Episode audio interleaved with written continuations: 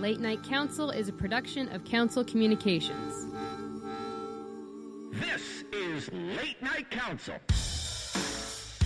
This is bigger. This is very big. There's definitely something here. Apparently, it's a big deal. It's all over the news. It's a real thing. A radio signal from another world. Who's John Council? That's my grandpa. Well, your story is very compelling. Your chance to make history. It's pretty cool, I guess. Give it to me straight.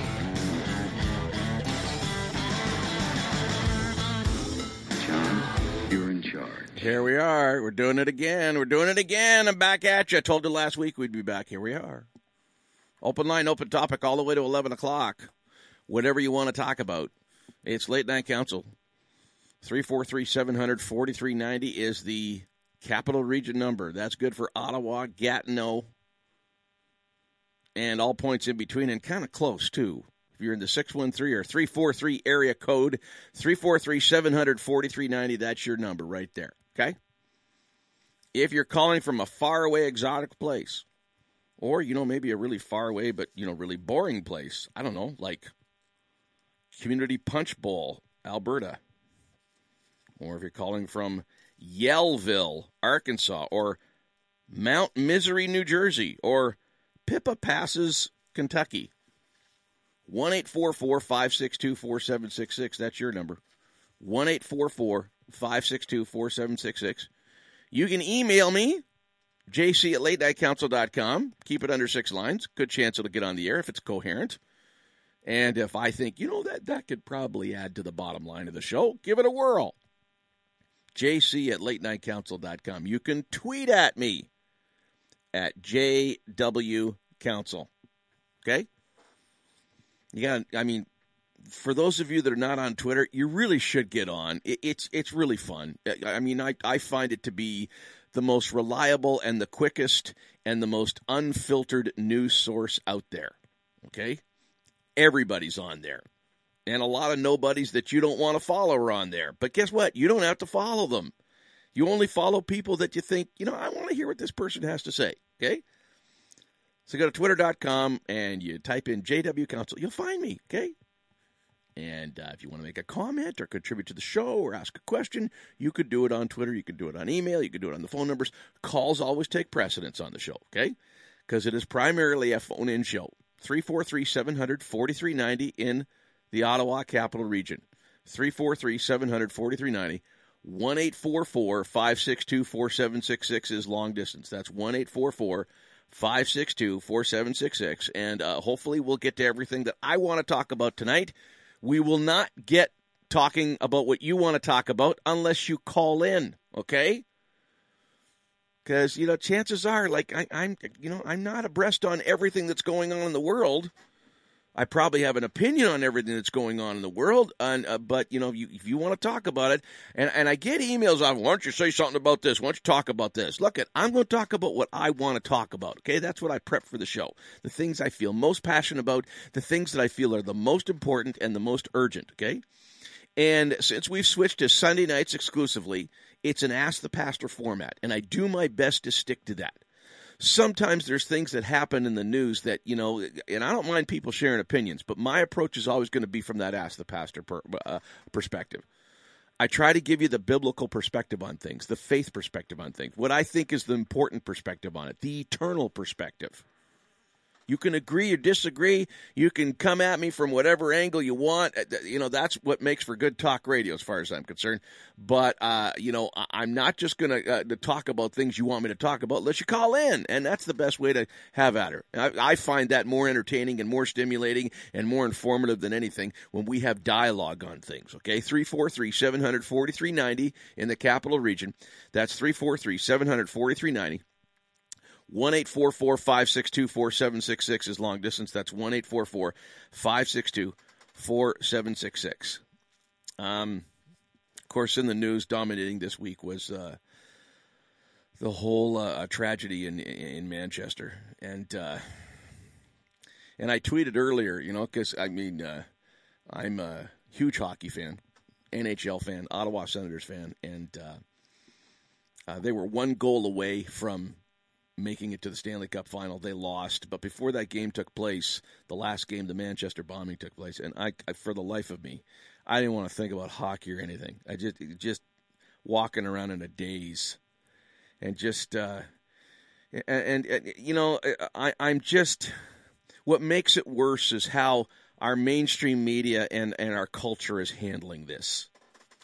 You know, we have people that are committed to killing us. They want us dead and the people that we've invested, the people we've vested our security in, uh, you know, to protect us, you know, they they're not even acknowledging the threat.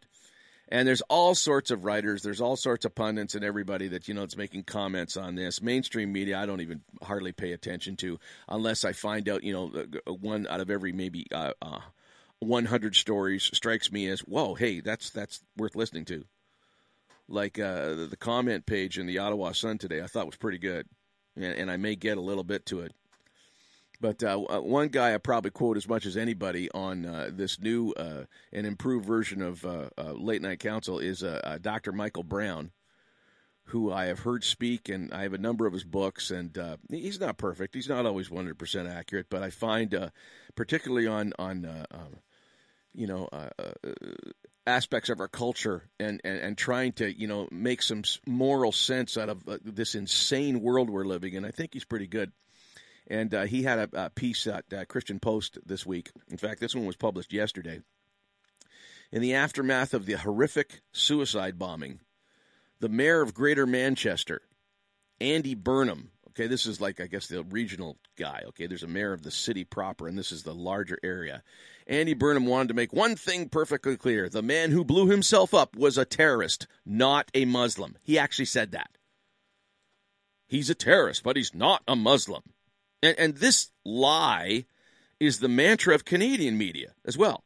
Definitely from our, our, our federal and, and, and provincial leaders. I mean, they're espousing the same type of, you know, values now, if you don't know who Michael Brown is, Michael Brown holds a PhD in Near Eastern languages and literatures from New York University and has served as a professor at a number of seminaries. He's the author of 25 books and hosts a nationally syndicated, syndicated daily talk show, The Line of Fire. He's easy to find, okay? This guy's easily accessible and, and he's, you know, he's, he's quite accountable. And he did an op ed piece on this. The suicide bomber was a terrorist because of his Muslim faith. Until you acknowledge that, and until the people of your community acknowledge that, you will not be able to combat the terror. I imagine that most of the Muslims in Manchester are aghast at this atrocity, and I imagine most of them look at this as a perversion of their faith. But many others do not. For them, this is what Islam does. It fights the unbelievers wherever it finds them, especially at a worldly concert attended by young people. They're infidels. Okay? That's what they call them. Okay? Now, we hear time and time again this line, okay? True Muslims do not commit such acts. Don't we? You hear that all the time, right? In fact, if I start complaining or if I start giving a side of, you know, the Islamic faith that, hey, just a second here, there's a lot of stuff in the Quran that I have issues with. Okay? Whereas in the, in the Old Testament, and there's, you know, there's a lot of bloodshed, and there's God ordering the Israeli people to do some real, well, it is genocide. But those commands are never made. They're never it's a it's a historical record that's difficult to explain from a biblical perspective. But nowhere in the Bible does it tell its followers of God and the people who live today, the followers of Jesus Christ and even followers of Judaism, that we're supposed to do that kind of stuff. The Quran comes right out and says it. And I could give you examples if you want me to tonight, I will. More, more with Michael Brown stuff here, okay? In answer to, you know, and I've heard Justin Trudeau say this, I've heard Kathleen Wynne say this, I've heard all kinds of our federal leaders say true Muslims do not commit such acts. Here's how Michael Brown responds. In that case, neither Osama bin Laden or any members of Al Qaeda were or are true Muslims, and neither Abu Bakr al Baghdadi, the founder of ISIS, who holds a who holds a PhD in Quranic studies, from Iraq's Saddam University for Islamic Studies, nor any members of ISIS are true Muslims. And no member of the Taliban or Hamas, which stands for the Islamic Resistance Movement, or Hezbollah, which is called the Party of Allah, or the Muslim Brotherhood, are true Muslims. And it's just coincidence that during the month of Ramadan, Islamic terrorist attacks increased dramatically around the world. The bloodshed has already begun, with another 29 Coptic Christians, including children, slaughtered on the first day of Ramadan in Egypt. And it's just a coincidence that Abedi, the alleged, allegedly memorized the Quran as a boy and would chant his Islamic prayers loudly in the street. That's the guy who blew up the kids and murdered the girls in the concert in, in Manchester. And it's just a coincidence that numerous texts of the Quran are interpreted by millions of Muslims as justification for terrorist acts. And it's just coincidence that these same texts have been used by Muslims for centuries as a theological basis for acts of violence. And it's just a coincidence that suicide bombings between rival Muslim groups take place on a regular basis in mosques and in markets and at funerals. And it's just coincidence that the terrorists responsible for 9 11, Fort Hood, the Boston Marathon bombing, San Bernardino, Orlando, Nice, France, Brussels, Belgium, London, England, Madrid, Spain, Beslan, Russia. The list is almost endless. We're all Muslims. Focusing on England, it's just a coincidence that the BBC reports that approximately 850 from the UK have traveled to support or fight for jihadist organizations in Syria and Iraq, say the British authorities. Need I say that all 850 you guessed it, are Muslim. I think you can see the point that he's making. Okay? Pitifully, pitifully, many leaders in England want to disassociate the Manchester bombing from Islam. You know why? Because their people that vote for them allow them to. It's like their brains have disengaged. Like they're not even thinking straight anymore it seems that Poland, Poland is one of the only sane countries on this topic. In Poland, again, I'm quoting Michael Brown here. In Poland, Prime Minister Beata Szydło had some very strong words to say in response to the Manchester bombing. Where are you headed, Europe? she asked. Rise from your knees from your lethargy, or you will be crying over your children every day. I can't disagree with him. I mean, you could call in and comment and agree or disagree. He closes his article with this Tragically, while Islamic terrorists want to cut off our heads, leaders in the West are burying their heads in the sand. And so, while we must not blame all Muslims, God forbid that we do, we must blame some. That's fair. That makes sense, doesn't it? I mentioned a piece from uh, the Ottawa Sun today. In their editorial, it says, We must stop responding with platitudes such as Prime Minister Justin Trudeau's well intentioned but puerile observation that the Manchester victims were far too young to die. Well, what age isn't too young to be murdered by terrorists then? See, there's no members of the media, you know, uh, calling them on a cut. Hey, hey, hey, just a second here. We're at war with a bastard. This, again, I'm quoting the Sun. We're at war with a bastardized version of Islam with radical imams right here in North America. And they use this type of violence as a theological basis for justifying terrorism, and it's working. It's working. It is advancing their cause for global domination. Not all Muslims, but too many of them. Way too many of them. Michael Brown mes- mentioned the massacre in uh, in Egypt. Our Ottawa Sun described them as militants. Militants. Actually, it's the, it's a copy of the Washington Post. The Washington Post refer you know refuses to refer to them as you know uh, Islamic jihadists or Islamic fascists. They're militants. Militants. Militants in military style uniforms opened fire on a bus carrying Coptic Christians in central Egypt Friday, killing at least 28 people in the latest bloodshed targeting the country's Christian minority, officials said. Militants. You like that? They're Islamofascists. They're jihadists. Okay? Egyptian Grand Mufti Shawki Allam, the country's top Islamic authority, condemned what he called the disgusting terrorist operation that was carried out by extremists against our Christian brethren. Thank you for the nice words. I mean, condemn all you want. Okay. Our thoughts and prayers that were the people in Manchester. You hear that all the time. I mean, there's a piece out on Twitter that I retweeted. If you follow me on Twitter, you need to pick it up and take a look at it. Okay. I just retweeted it by a guy by the name of uh, uh, uh, uh Doug Murray. He's a BBC commentator. And uh, his exact quote,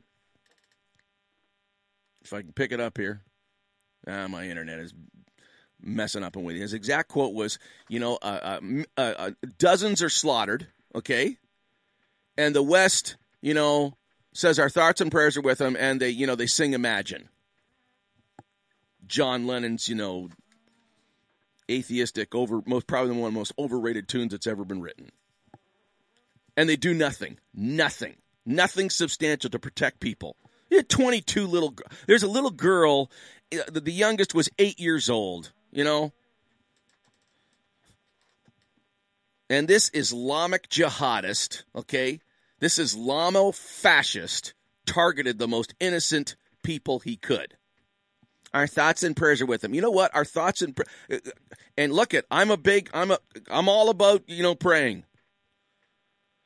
And you've heard that term. What would Jesus do? What would Jesus do? And people think Jesus was a fastest. Hold on a second before you quote what would Jesus do, make sure you're talking about the biblical Jesus because Jesus is capable of picking up a whip and driving people out of his temple, especially hypocrites and con men that lie and deceive and rip people off because those are the people that he drove out of the temple.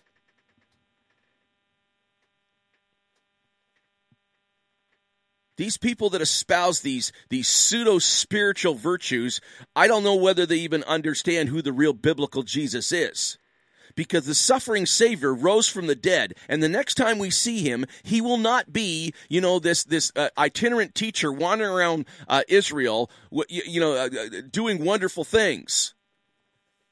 No, he when he returns, he's coming to judge. Why do you think the Bible, including the New Testament, is filled with scriptures that say, you know, love God with all your heart, but hate what is evil? Followers of Christ are instructed to hate what is not hate people, not hate the sinner, not hate the people because they're you know they're victims of deception, they're victims of all sorts of things.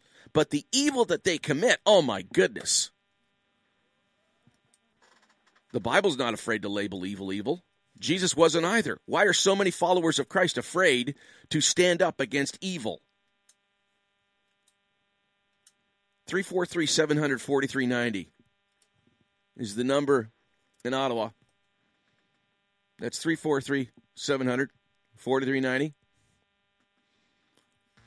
1 844 562 4766 is the long distance number. That's 1 844 562 4766.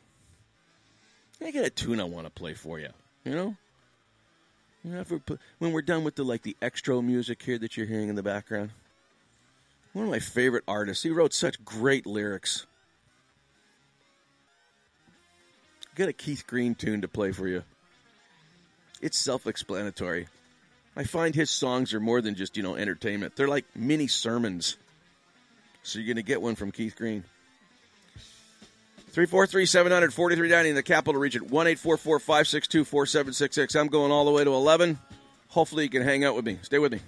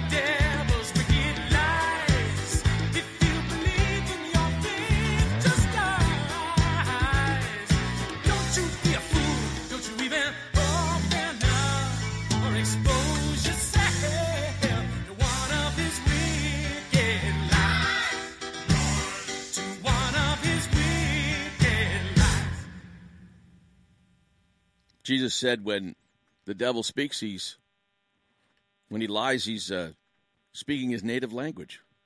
He's described as the father of lies.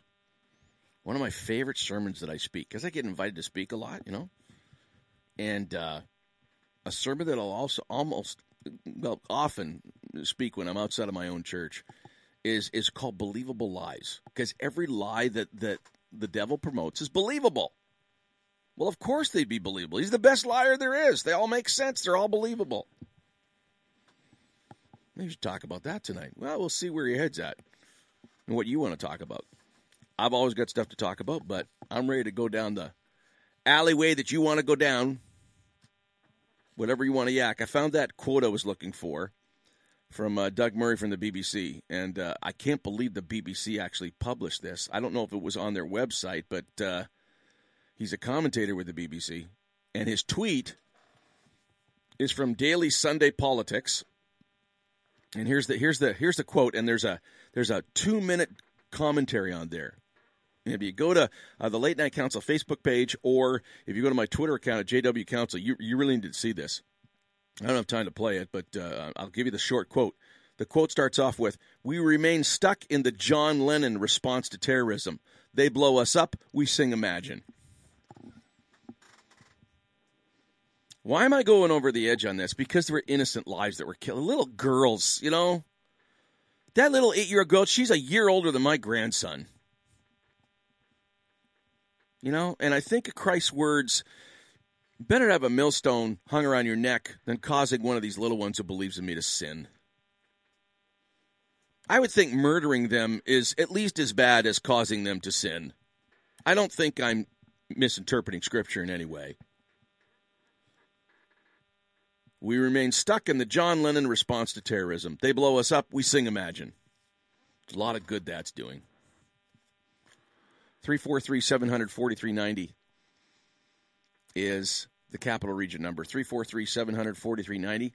1 562 4766 is the long distance line. That's 1 562 4766.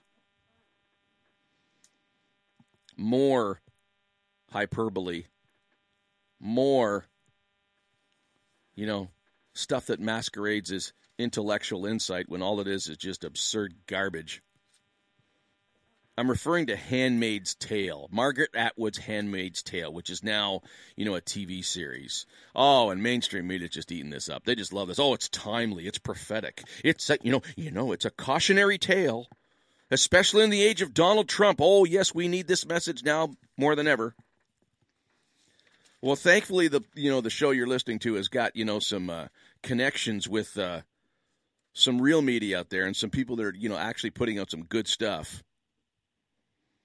John Stonestreet is a columnist, and you can check out his stuff at breakpoint.org. And I put, I think he put out some pretty good stuff. Essential viewing for our fractured scu- uh, culture. That's what you know mainstream media is calling *Handmaid's Tale*. Essential viewing for our fractured culture. Listen what he says. Perhaps, but definitely not in the way that critics suppose.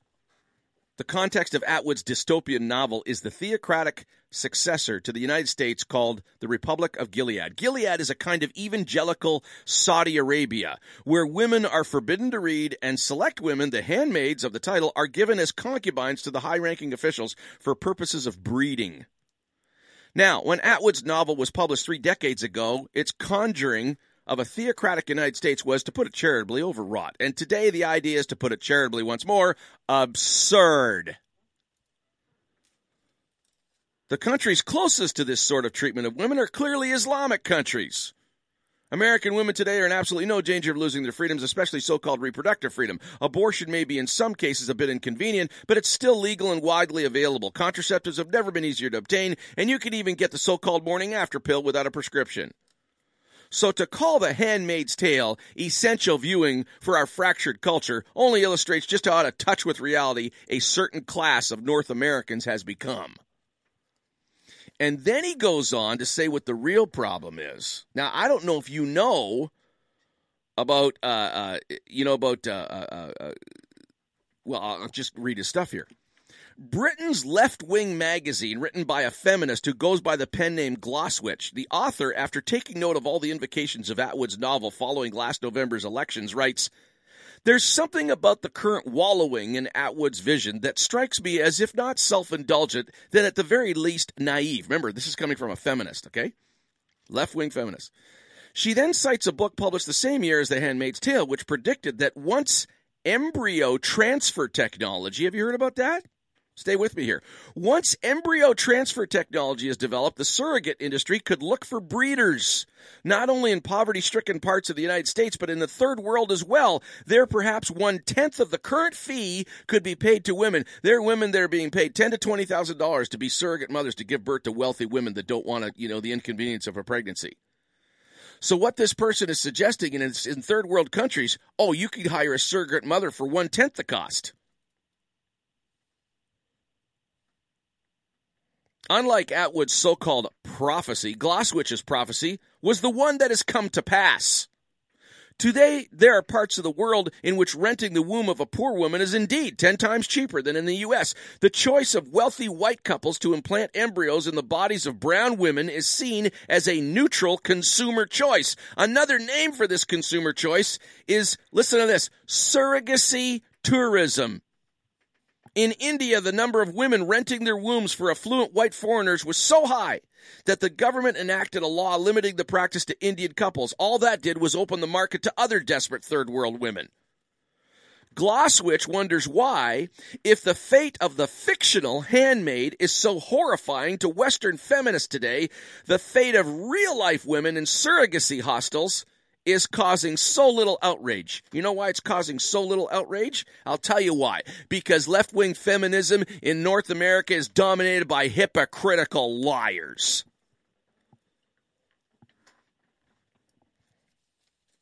And boy, I would suggest there's some place there's some place for some righteous anger here. Serious righteous anger.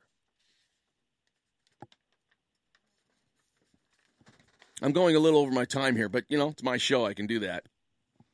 And I can see the caller waiting online there. You're going to get on in a second. Glosswitch wonders, okay, the most likely reason, apart from self-centeredness, is that the West, in the West, freedom and reproductive freedom, which means complete control over one's sexual choices and its consequences, are synonymous. To question any practice or technology, such as surrogacy, or in vitro fertilization that facilitates this control is to call out our ideas about freedom and autonomy into question. And protecting those ideas requires a willful blindness to the fact that the new states, as the new statesman put it, parts of Atwood's tale have already come true, just not for white Western women.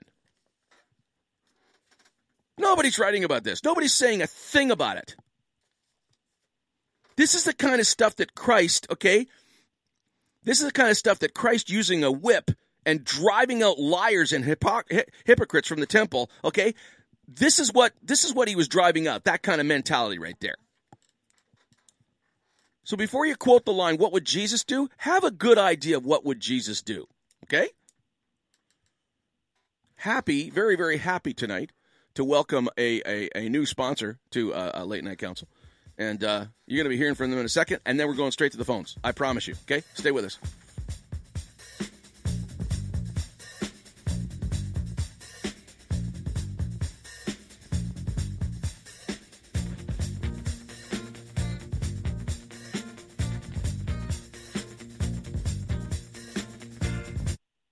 EMM E Group is the authorized IntegraSpec distributor for the Greater Ottawa area, providing technically advanced insulated concrete forms. The design virtually eliminates waste while providing the ultimate energy efficient, quiet homes and structures. With over 40 years' experience in the concrete industry, EMM offers the best product to homeowners and contractors. Canadian made IntegraSpec is now being used worldwide. More info can be found at IntegraSpec.com. Don't consider building any other way. Call your ICF specialist 613 835 2600.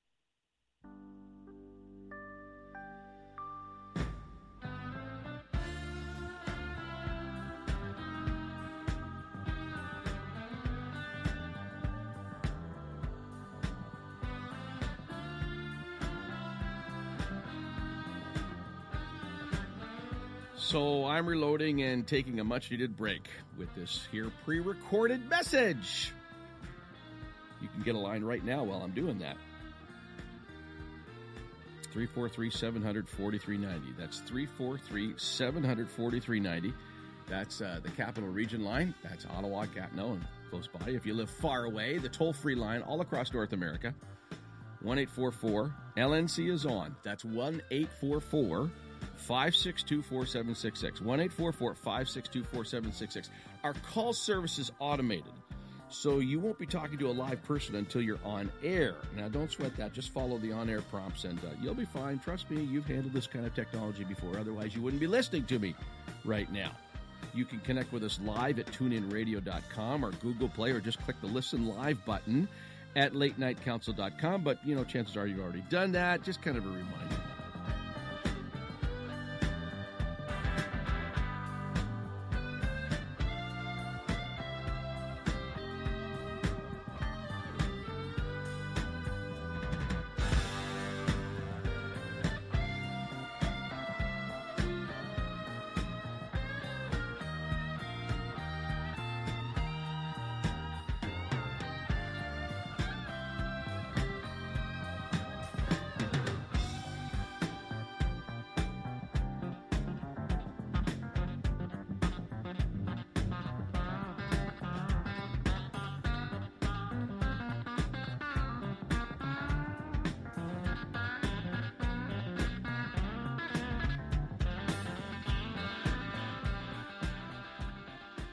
Late Night Council does not exist without advertisers. So if you want to buy time, email me at jc at latenightcouncil.com.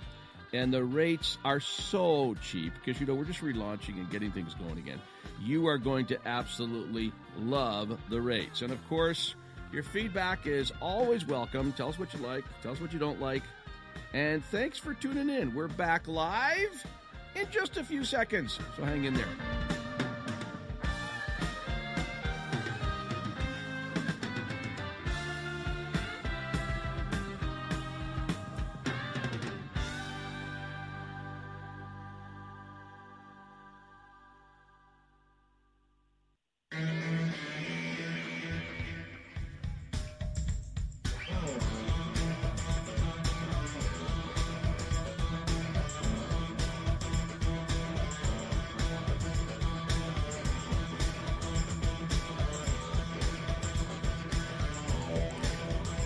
343 700 4390 in the capital region. That's 343 700 4390.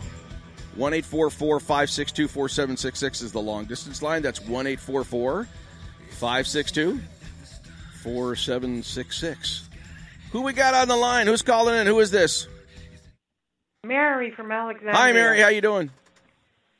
Pretty good. How are you? What's on your mind? Well, uh, my the the the the reason I wanted to call you tonight is has nothing to do with the terrorist thing, but you kind of got me riled up a little bit, and I don't know exactly what it what it's going to take for our Western leaders here, like our prime minister or somebody in charge, to to do something. Well, well, think uh, of that, uh, Mary, The way the way that it's going, the way it's going, he's going to make it just like in the UK and Europe, it's going to be exactly like that here. Well, I don't know how many years it's going to take. Like I, but, uh, I, I, uh, uh, you know, I always thought, you know, what it will take in Canada is for us to have a number of terrorist attacks here, where a lot of carnage, a lot of death. Okay, well, that's already going on in France and Britain, and the leaders there are doing nothing Yeah. about it. They're doing nothing. They're rolling over and dying. Yasser Arafat Well, said that we hey. are going to take over the Western world. It's going to take us 50 years, and we won't even have to fire a shot. Okay? Because Exactly. I mean, they but are you know using is happening? they are using so-called so-called human rights and tolerance, you know, to advance their cause and to multiply and you know while while western culture is killing its babies in abortion and and for the sake of convenience you know uh, uh, the far more robust cult- culture which is uh, uh, uh, serious islam i'll call it because that you know they're fanatically devoted to everything in, Qur- in the quran okay they're, the average size of their families is eight and nine kids. Okay. Well, it's simple by demography. They're going to take over Europe in the next 10 Yeah. to 15 years. And, and, I, and I've espoused this theory often. Okay. The only thing that's going to stop this is a spiritual revival in the West where we come back to an understanding of how sacred life is, where we come back to the, you know, the difference between right or wrong. You see, the reason nobody is labeling this the evil for what it is is because everybody's right. We live in a culture of situational, situational ethics, moral relativism, and when everything is right, then nothing is wrong. So a robust culture that, you know, is, is pretty dedicated to some evil stuff, we're sitting ducks for it to take over.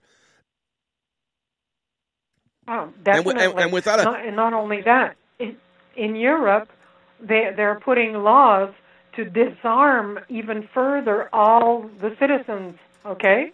Well, that's already of happened in Canada. We're not allowed. We're not allowed to. Defend, we're not allowed to defend, defend ourselves in, in, in Canada.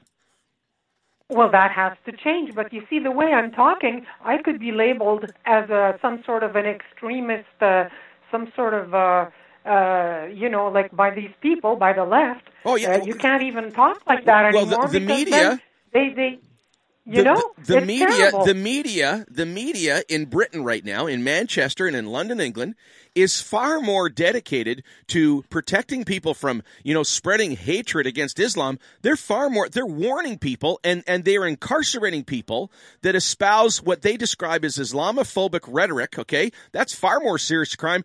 I mean, they're far more dedicated to going after people that are spreading Islamophobia than they are the people that you know are actually doing the actual killing. That's how crazy it is. They knew about this guy. They, he was on their radar. They know of at least 800, they know of thousands of jihadists in Britain they're doing nothing about. Yeah, but it's hard. Like they- they're really understaffed, eh, compared to what they have to check. But at least if they were willing to be honest when they spoke, and they are not, and what they are doing is further, like I said, disarming. You know, uh, Rasmussen. I think he was head of NATO before. Rasmussen was his name, and uh, the the Czech Republic's uh, president right now. Yeah. He says that the best way to arm against terrorism is to have armed citizens. Of course, we're talking Well, about I am- law-abiding people. I, know, I am. I don't. I don't case- think. A, I don't think a political solution is going to work. I don't think. I don't. I think without a, a literally a spiritual revival, and that can only ha- happen when people, you know, get back to an understanding of what real, you know, what good and evil is. That's why the Bible says hate evil. We have hardly anybody in secular culture any, uh, today. You know, everybody loves everything. You know what used to be called perversion, I have to promote and I have to accept. And if I diss it and I say anything wrong about it, okay? I mean, people have gotten fired for their jobs just for supporting I mean, I'm thinking of the guy, I forget the high tech company that he was the CEO of about three or four years ago down in California. They found out that this guy donated $1,000 to a pro traditional family organization in California five years beforehand. They found out he donated to this organization. They fired him. simply on that Huh. basis because he took a stand for traditional family. That's how, and that's that's not an isolated case. That's the way it is. Okay, you are going to promote their brand of morality because there is no there no is no more good, there is no more evil, and the only way. And I keep going back to Romans 1 because the biblical perspective on this is Romans 1, 18 to 32. And I tell people to read it all the time because that's where we're living right now and the only solution is for people to for people to understand that you know the God that loves you and that doesn't want you to destroy your country and yes come that you might have life and have it more abundantly but it has to be on his terms and people have too big of egos. People you know they want to do it their way you know? There's two types of people. The people that pray God have your will and the people to whom God says okay have it your way. And that's why we got the moral mess we've got in our in our culture right now. Which brings me to my question to the pastor. go for it. Okay. Please explain how can we be made in the image of God when, for example, you just looking at myself, I can see so many faults, shortcomings. I sometimes I feel so ungodly. I got more than you Mary So I can promise you you don't know that. Oh yeah, well, I stack my sin and my my my uh, failures up against anybody. Ah, well, which brings me to the revival because if you're talking, if we want a revival, but then then I get back. It's like I'm stuck in a loop into into this. The first this step to supernatural. and- Listen, the first step to supernatural transformation comes from Second Chronicles seven fourteen, where Solomon well, well, is if Solomon is praying and and God speaks through Solomon to the nation of Israel, and he says this. Okay, he says, "If my in fact the prayer is in the Old Testament, but it is ten times more relevant." To followers of Jesus Christ because of the way it starts off. It starts off like this If my people who are called by my name, that's what Christians are, we're called after the name of Christ. If my people who are called by my name will turn, and he's talking to followers of Christ now. He's talking about a righteous, a so called righteous nation. He is not talking about pagans. He's talking to people who profess a faith in God. He says, If my people who are called by my name will turn from their wicked ways and seek my face, repent, and pray, I will hear from heaven, I'll forgive their sin, and I will heal their land. The promise the problem with most followers of Christ is we don't think we need healing. We think we're okay. We think if we elect all the right people things are going to be okay. You know, and I would say the moral corruption if you go by the biblical perspective, the moral corruption that is in western culture is the fault of followers of Christ more than anybody because we have espoused a so called spirituality, but we've denied its power. It's been a religion of convenience, okay? The real followers of Christ, they're getting killed in the Middle East right now, okay? They're in prisons in North Korea. They're getting separated from their families. They don't see them for decades in Red China right now because they realize, you know, what it really means to follow Christ. Here, oh my goodness, I mean, most of our churches are consumed with marketing techniques to talk people into coming to church because we have so much of what, of what we don't need. What do I need God for? And probably you will see a more revolution when people in North America, all they have is God and they're crying out to him for salvation. Okay? That's probably what it's going to take. So I would suggest in Western culture, it's going to happen in Europe first. It's going to. There's nothing to absolve North America from for, from it happening. I think it's going to get a lot, lot, lot worse before it gets better. And and if we don't see some type of supernatural spiritual renewal in Western culture, man, I am afraid for for uh, you know uh, my grandkids the type of uh, the type of world they're going to grow up in. I mean, it, it is so watered down. It is so ridiculous. Uh, It is. It is. We are led by such airheads, and our priorities are so messed up. Most people, when you talk to them about the uh, the threat of Islamofascism taking over Western culture, okay, which I believe is it's an instrument of God. Okay, God is judging our culture because we turned our back on Him. But most people, you know how they react? Well, I hope they have Wi-Fi in the prison camps when they put us there. You know, that's how ridiculous it's gotten. So where where was that uh, in the Old Testament? What you're were Second Chronicles to, uh, seven fourteen. Romans one. Second Chronicles seven fourteen is the if my people who are called by my name scripture, but the one I tell that I keep mentioning every Sunday night that perfectly describes our culture 1. is Romans one verses eighteen to thirty two. Romans 1, 18 to thirty two. Read them both before you go to bed tonight and call out to God and ask him to, to, to ask him what, what role you should be playing in this whole thing, Mary. That's my advice. Good having you on. Thanks for calling Hey, in. Thanks. There goes there goes Okay, Mary. good night. I'm I'm Mr. You know, Mr. Mr. Host, Mr. Producer, Mr. Call Screener, Mr. Everything. So you got to forgive me if I'm sometimes you know a little bit. Hey, John, what's going on here? Anyway, gonna take a break. Have I got a tune to play for you here? No, I'll, I'll play another one of our our ads here. and We'll be back real quick. Okay, I'm gonna catch my breath. You should have heard me coughing while she was on the air. You couldn't have because I, you know I turned off the mic, but. I got to go get a glass of water, okay? And I'll be right back after that. Stay with us.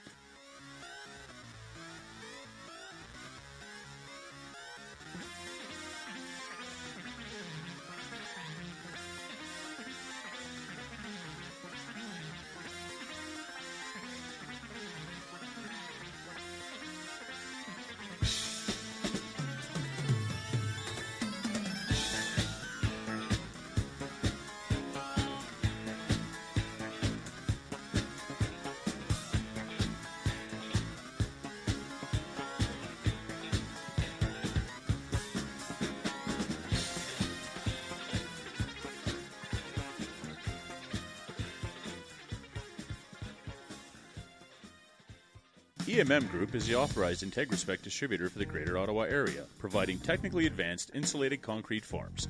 The design virtually eliminates waste while providing the ultimate energy efficient, quiet homes and structures.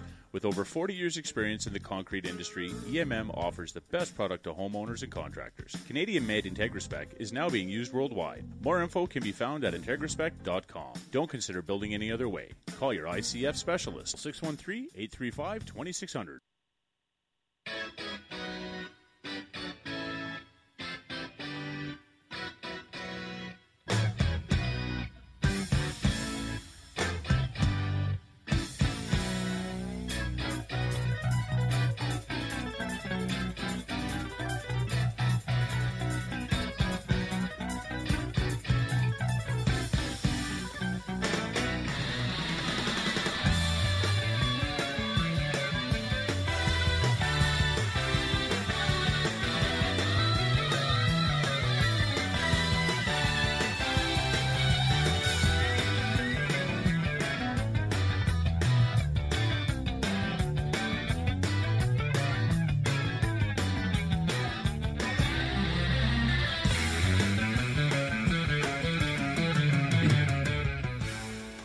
Okay, I got a glass of water in me. Hopefully, the coughing fit is ended. Of course, you wouldn't know because I know how to use the mic switch. It's amazing what 33 years of doing talkie radio will do for you. Is it 33? No, it's 35. Longer than that. 343 700 4390. You're listening to Late Night Council. 343 700 4390. And if you're calling from uh, anywhere in North America, faraway exotic places, or just like weird places, like uh, Burnt Flat, British Columbia. If you're calling from Deadhorse, Alaska. If you're calling from uh, Oatmeal, Texas. Or Breakabeen, New York. 1 562 4766. That's 1 562 4766. Got an email from Eric. JC at latenightcouncil.com. Keep it under six lines. You know, the last two months, Eric's been getting more of his emails read than anybody else that's emailing me. Why? Because it's good questions and it's under six lines. Way to go, Eric. Good job. In fact, sometimes he gets two emails read on the air. Here's his latest.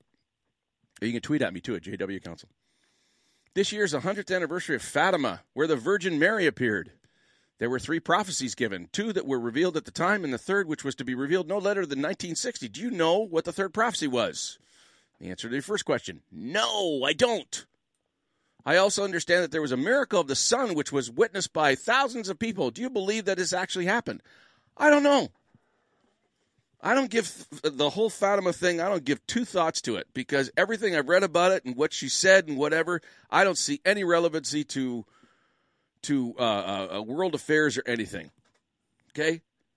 The Bible says there's one mediator between God and man, and that is the man Christ Jesus. So I don't see any biblical necessity for Mary communicating or people praying to Mary, and I know Catholics will get upset when I say that, but there is no there is no biblical instruction that we're supposed to pray to her at all. She's a wonderful lady, okay? And and and you know, I, I think she deserves our respect like any woman in the Bible. I mean, you're going to carry the son of God in your womb for 9 months. That's pretty special. Of course you'd be blessed. But it doesn't go beyond that scripturally. And when it does go beyond that, I think a lot of belief and, and, and, and superstition, I call it, about Mary is extra biblical, that in my opinion is unnecessary. Now, you Catholics that love Jesus and are filled with his love, don't get mad at me, okay? Because I'm your ally here. I'm just expressing an opinion here. I disagree, respectfully. And I know Roman Catholics that are way more Christ like than I am. I admire them. Some of them are my heroes. But I can't see anywhere in the Bible where it says, you know, I'm supposed to pray to Mary when there's one mediator between God and man, the man Christ Jesus. Why would I want to pray to a saint when I can talk to the Son of God, when I can boldly approach the throne room of God, it says in Hebrews, because of the blood of Jesus Christ? I don't want to deal with subordinates. I want to deal with the man. And he says I can because of his blood. So whatever happened there, that's fine. If you want to, you know, see images somewhere, I mean, I don't see it having any impact on on uh, on global affairs whatsoever. You want to call in and give me your side and disagree? Yeah, but yeah, but yeah, but yeah, but you know, yeah, that's fine. You know, you'll get a platform. You'll get to talk here. I'm not going to restrict you in any way. Eric also put an email in that's a comment. Islam may be God's judgment on an unbelieving, evil world, which is long overdue. Eric, I can't argue with you there. I do reserve the right to be wrong, okay? And and uh, but in my opinion, I totally agree with you. I mean, I can't believe how pompous and hypocritical the West is, you know, and you know they they just I mean, it's horrible that all those girls were were slaughtered in Manchester. Excuse me? Do you know how many babies we slaughtered in North America on that very same day? It numbers in the thousands. Those are eternal souls to God, okay? He doesn't distinguish between the two. A unique human being that's like unlike no other no other person. Personality, genetic makeup, everything determined right at the point of conception. And we have we have fooled ourselves into thinking, oh, it's convenience. It's it's my body. I got a right to do with it with it as I want. God's not fooled by that kind of rhetoric. And we've been doing this, we've been slaughtering innocents by the millions for 40 years. God's not fooled. And if you know anything about what the Bible says of, of how he judged Israel, which were his people, that he loved and he set apart, you know, to bring forth, you know, the Messiah for the redemption of all of mankind, I mean, the way he disciplined Israel was often he would bring in a more wicked nation to they would be subject to. The Philistines were horrible people. The Midianites, the Amorites, the Babylonians, the Medo Persians. The Romans, the Romans came in and totally sacked Jerusalem in 70 AD. And, and God always warned them in the Old Testament. You look at the prophets Jeremiah, Isaiah, Ezekiel, Daniel, all the minor prophets, Nahum, Habakkuk, Micah, Malachi, Obadiah, Zephaniah, Zechariah, all of them, almost all of them, are warning Israel all the time. Turn away from your idolatry. Turn away from your greed. Turn away from your evil and worship God. If you don't, He is going to judge us. And usually you would have three or four generations of prophets warning, warning, warning, warning, warning. And then finally God said, That's it. I'm not listening to your prayers anymore. I'm going to bring judgment on you. That's the way he dealt with the nation of Israel. And uh, you look at the United States of America, which prides itself on you know, trying to make people believe it's a Christian country. If you believe that abortion is murder, and I do, they butchered more people than, you know, in the last 40 years than anybody. And we've, you know, sanitized it and sterilized it and made ourselves believe that, oh, it's okay. We even, our government's even fund it. He's not fooled. 343 700 4390. That's 343 700 4390.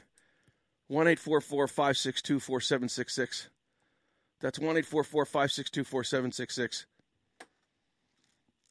I pastor Christ Church in Lowertown in Ottawa. It's a new church. We rent facilities. and it's uh, it's amazing. It's it's like nothing I've ever experienced in my life. It's powerful. And there's three pillars we, that we that we base that church on. Number one is the great commandment: love God with all your heart, soul, and mind, and love your neighbor as yourself. That's the that's the first pillar, the great commandment. The second pillar is the great commission. The great commission says, "Go into all the world and preach the gospel." In Matthew 28 and 19, it says, Go out and preach the gospel and teach people to obey. You can't teach people to obey unless, you know, you win them over first. There's nothing in the Bible that, that, that even remotely advocates any type of forced coercion or forced conversion. People have to choose. People do not listen to teaching unless you've got to first convince them through your lifestyle and through your genuineness and your humility and your Christ-likeness that whatever you're teaching is, is you know, worthy of them listening to. And historically, Christianity has done such a rotten job at being Christ like that, you know, in our culture, people have a right to get defensive when you talk about God or religion or anything because it, all we do is proselytize or we market or we try to convince people that our church is the best. When Jesus, the way he won people was by laying down his life and serving. So the first pillar is the great commandment love God with all your heart, soul, and mind, love your neighbor as yourself. Second pillar is the great commission Preach the gospel. And if you have to, use words, as, as St. Francis said. And the third pillar is the scripture that I just quoted to Mary there, Second Chronicles 7.14. If my people who are called by my name will humble themselves, turn from their wicked ways, seek my face, I will hear them. I'll forgive their sin. I'll heal their land. And you know, there's a lot of like uh, pretentious Christian groups that read that scripture and think, "Oh, we're going to take over the the country." You know, he's going to heal our land. And their their interpretation of it is, you know, we'll get the right guys elected. We'll have some type of theocracy, which is so ridiculous. They advocate, you know, if we if we get all the right people elected, we could actually bring God's kingdom on this earth. They had to read Job, the book of Job. When Job goes through his hellish trial, at the end of it, God shows up and he says to Job, You know, where were you when I put the stars in the heaven? Where were you when I created all the creatures? You, telling me how I should, you know, run the universe? And then he says this to him, and I'll give you the reference before we go out tonight. He says, Do you really think that you could set up my kingdom on this earth? These bozos that think that, you know, that if we get all the right people elected, if we just pray the right prayers, we can bring God's kingdom on the earth. They need to read the Bible, okay? So when it says, when Jesus, when God says in, in, in 2 Chronicles 7 I'm going to heal your land, that's not just your land. Your land is anything that you, uh, you know, you lay claim to or you're part of. It could be your family, your neighborhood, your school, your workplace, your school. That's your land. I'm going to heal your environment. And I'm not talking the physical environment because that's turned into a crazy, you know, uh, uh, uh, cult as well. Here it is in Job 38, verse 33. Do you know the laws of the heavens? Can you set up God's dominion over the earth? So that's our three pillars right there. I talk about that stuff a lot. And we give ourselves to that, you know? Who are you going after, John? The people that need to hear the message the most, the poor, the addicted. We're going after people that, you know, other churches are ignoring. That's where Jesus would be, wouldn't it? Wouldn't it be there? That's where that's where he'd be. I got a I got a good. Uh, yeah, I'm probably going to do it now. I was going to do an info uh, uh, uh, an info break here at the top of the hour here, but anybody that's listening from Christchurch, Ottawa, okay, and the website will be up probably in the next month, so I'll be talking about it more on the show. Christchurch, ChristchurchOttawa.com. It's coming, okay, where you can find out what we're up to and where we meet, and you know the the kind of outreaches we're involved in. But this morning I talked about the kingdom of God and what the kingdom of God is. And the kingdom of God, you can tell the kingdom of God is resident in your church, in your family, in your neighborhood when there's three things righteousness, peace, and joy. Righteousness, that means holiness. People know the difference between right or wrong. There's kindness, there's love there. That's righteousness. Joy, not happiness. Happiness depends on happen- happenings. That's why the Americans got it so screwed up. Life, liberty, and the pursuit of happiness. No, no, that's not. The Bible doesn't talk about happiness. It's not a bad thing to be happy, but joy is something more powerful. Joy is something that comes from the inside. You can have joy even though you've lost a loved one. You can have joy even though you've gone bankrupt. You can have joy and faith in the one who's in total control even when the relationship falls apart. Joy's powerful. It's fueled from the inside. It doesn't depend on what happens on the outside. Righteousness, peace, and joy. Well, peace. I mean, Jesus is described as the Prince of Peace. So if he's ruling, there's going to be peace. So anybody that's a part of Christ Church, my congregation, I, am I'm, I'm putting this out tonight. I mean, the rest of you are going to enjoy this tune. You're going to love it, okay? But the whole time I was preaching that message this morning, we had an awesome time in church, like we always do this morning. I was thinking of this tune. We didn't sing this tune. We didn't do this tune, but I think it sums it up pretty good. And I need another swig of water, so enjoy Ron Kenoly.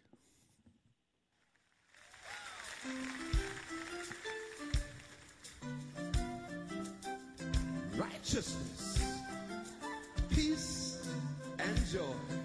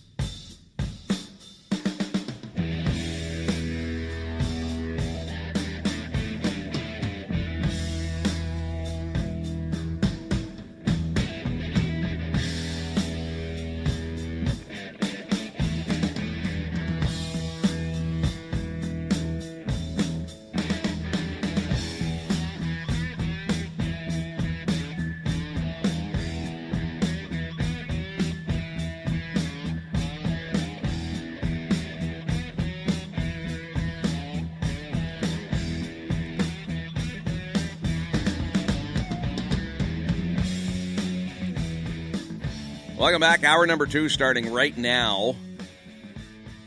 343 700 4390 in the capital region Ottawa, Gatineau, Hull, Aylmer, Chelsea, Arnprior, Richmond, Embrun, Russell, Rockland, Wonderland. 343 700 4390. That's your number. 343 700 4390. Long distance, anywhere in North America. Old Man's Pocket, Ontario. Flatnose, Nevada. Sassafras, Maryland. Pee Wee Valley, Kentucky. 1 562 4766. That's your number. 1 562 4766. Email jc at latenightcouncil.com. jc at latenightcouncil.com. And you can tweet at me at JW Council. So there's all the venues that you can participate. And if you want to just listen to me rant and rave, feel free. I'm, I'm, I'm gifted for that, equipped for that. 343 700 4390. Jesus saved his most barbed comments for hypocrites, for people who are pretending something that they're not, for, you know, people who deceive. Now I'm going to tell you again, okay? In fact, maybe I'll I'll I'll stop doing it when I start getting emails or calls. Hey John, enough of Romans 1:1832. I've read it every Sunday for the last 6 weeks. That's good. You know, you should probably should read it every Sunday. Because you certainly get a get a better understanding where I'm coming from if you read Romans 1:18 to 32 because that's where we are as a culture right now. I, I, the, the, the world is getting crazier. In fact, not just crazy. Crazy kind of sounds like fun. You know, when you hear the term crazy, you think Monty Python, you know? You think uh, uh, goofy comedians. Oh, that's really crazy. Ha, ha, ha. It, it's getting evil. And if you're a follower of Jesus Christ, oh boy, you're, you're becoming an increasing, you know, you're, you're becoming increasingly a target. Now, if you're a Christian, it's not that bad because everybody's got a different uh, perception of a Christian. You know, if you're benign, you're just showing up for church every once in a while and you know saying nice things, it's no issue. You know, but but if you're a follower of Christ, if you talk like Jesus, if you espouse the priorities of Jesus, oh my goodness. Well, here's the latest here. This is just nuts. Toni Richardson, a teacher with the public school district, this happened a couple weeks ago. Okay. Toni Richardson, a teacher with the public school district in Augusta, Maine, was threatened with dismissal for offering to pray for a colleague. Can you believe this? Toni Richardson, a devout Christian teacher and mother of two, who was warned by the Cony School in Augusta, Maine, that she could be fired for using the phrase, for using phrases such as, listen to this, you know, I will pray for you. If you use a phrase like that, that can get you fired in that school. Or you were in my prayers while at work has filed charges. She's filed charges of religious discrimination and retaliation with the Equal Employment Opportunity Commission, whatever that is. I guess it's some type of governing body in Maine.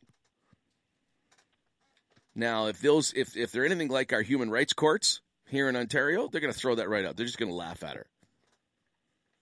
Because if you're a follower of Jesus Christ, I mean, not only are you not going to be protected, I mean, you're encouraged by our institutions to attack people who are followers of Jesus Christ. Man, you'll get a book deal with a publisher. You'll have newspapers wanting to know your story. The school charged that their investigation revealed that Richardson was alleged to have imposed her religious she imposed her religious belief on the male teacher by using phrases such as I will pray for you during their interactions. This was a private conversation they were having, okay? The hatred towards followers of Christ has gotten to the point where if you say somebody, I will pray for you, that's interpreted as I'm imposing my religious belief on somebody. These bozos, and especially if they're women, they need to spend a few months in Saudi Arabia or Iran, okay, or Yemen, or Libya, uh, what's you know what is now Libya, they need to live under you know Islamic rule to find out what imposing religious beliefs on people is really what you know really what it is. I'm not making this stuff up, folks. This isn't an isolated case. I come across cases like this, oh, at least a half a dozen a week. If you go to, in fact, there's so many of them, I get sick of, re- I get sick of even reviewing them for this show. Go to ChristianPost.com. I mean, you wouldn't believe it. I mean, attack after attack after attack after attack after attack. I, I you know I never get I never thought I'd get such a a stark literal you know interpretation of what Christ said when he said look at all men are going to hate you because of me if you're really following me seriously and you know uh, uh, they try to label fundamentalist Christians as some type of oppressive type people. You know what a fundamentalist Christian is? A fundamentalist Christian is somebody who forgives their enemies. A fundamentalist Christian is somebody who doesn't lose it. A fundamentalist Christian is somebody who blesses instead of curses. Okay? Somebody who really takes the Bible seriously and follows Jesus Christ, okay, takes a humble attitude, will be quick to defend, you know, the defenseless and the downtrodden and people that, you know, nobody's coming to their aid. That's what a fundamentalist Christian is. And they try to lump fundamentalist Christians in with, you know, fundamentalist uh, Islamist, which those people blow up theaters. And, and, and I get tired because I know so many humble, wonderful people, you know, that, that, are serious followers of Christ. And, and the way they're maligned and the way they're, dis, you know, the way they're uh, spoken ill of it, it's, it's, it's, it's mind blowing. And I would suggest there's a supernatural element to it. In fact, Ephesians 6 says that. You know, you're not wrestling. Paul said to the church in Ephesians, he said, you know, you're not wrestling. You're not up against, you know, uh, uh, uh, people here. You're up against some spiritual forces here that are working with people and working through people. Well, how do you know God, the, the devil's working through them? Well, they don't even know it themselves. But anybody that's given over to their own agenda, their own selfishness, I mean, the devil's great, greatest tool is, is uh, uh, people that don't believe in him, don't even believe he exists. I mean, remember seeing a real poignant drama that was done on the street once by a street drama team. And this drama featured the devil, this character playing the devil, you know, and he was invisible to everybody, but he was chaining these people up, and he's chaining these people. And he said, What are you doing? I'm the devil. I'm chaining you. I'm bounding you. I'm dragging you into hell. You're the devil. I don't even believe in you. And the devil says this He says, I don't believe in me either. Father of lies. And all his lies are believable. I think the devil's very alive and well. I think he's doing a. I think he's being very, very successful at what his, uh, you know, what his whole agenda is: deception and lies, and all that other stuff. And the casualties are everywhere. I don't like that tune by Journey. You know that classic rock tune. You know they were playing it. You know, when the Sens were going into their last. Uh, game against Pittsburgh. I mean, when they were at home when we won Game Six. The, the Journey tune, "Don't Stop Believing." It's kind of corny. Not a real big Journey fan, but there is, you know, the lyrics aren't bad to that because when it comes to, I mean, when you think of who all my heroes are, most of my heroes are are like the guys like Dietrich Bonhoeffer, who knew how evil Hitler was in Germany when all the other church leaders were capitulating and, you know, playing the politically correct game, this guy saw the evil for what it was because he knew the difference between evil and righteousness. And he, in obedience to Scripture, had a hatred towards evil. And this guy was actually part of a plot to kill Hitler and somebody found out about it, put him in a prison camp, and you know he died in that prison camp. He wrote, he wrote one of the most incredible Christian classics that's ever been written, called "The Cost of Discipleship." I've never made it through the book, "The Cost of Discipleship," because when I read the book, "The Cost of Discipleship," I read about a page and I got to go alone and pray for about an hour because I'm so convicted of my own sin. Those are my heroes. Every one of the disciples died a martyr's death. Every one of them. The only one that didn't die a martyr's death, and he didn't escape torture, was uh, John, who died on the Isle of Patmos. He was boiled in oil, but boiled in oil, but somehow he survived it, and he lived probably into his 80s or his 90s. All of them were beheaded. Peter, you know, crucified upside down. Thomas shish kebab by a spear. Tradition says in India, they all died horrible deaths. Jim Elliot, guys know that story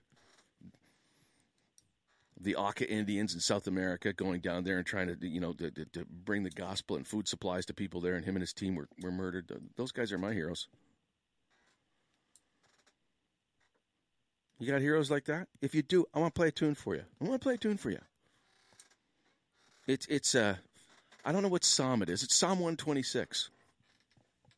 Psalm 126. There's a there's a band out of uh, out of California. I don't think they're together anymore, but they were they were called the Maranatha Singers, and they they were experts at taking the Psalms and they were taking scriptures and putting music to it. Now I'm a big rock and roll fan, but when it comes to music that honors God, when it comes to music that you know that that really just grabs me, you know, There's a huge place in my heart for this type of stuff. This is Psalm 126 set to music. And, and when I was watching, you know, what happened in Manchester this week, and when I heard what happened in Egypt with those Coptic Christians, you know, innocent people just mowed down by evil, by hatred, that our leaders and our politicians don't even recognize what it is. And they're doing nothing to stop it, nothing significant to stop it. Because to a great degree, a lot of them have made these incredible deals, you know, with Arab oil.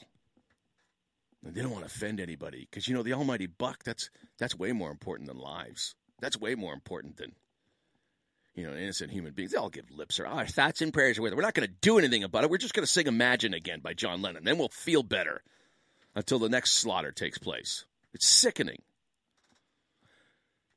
Let me play you Psalm 126.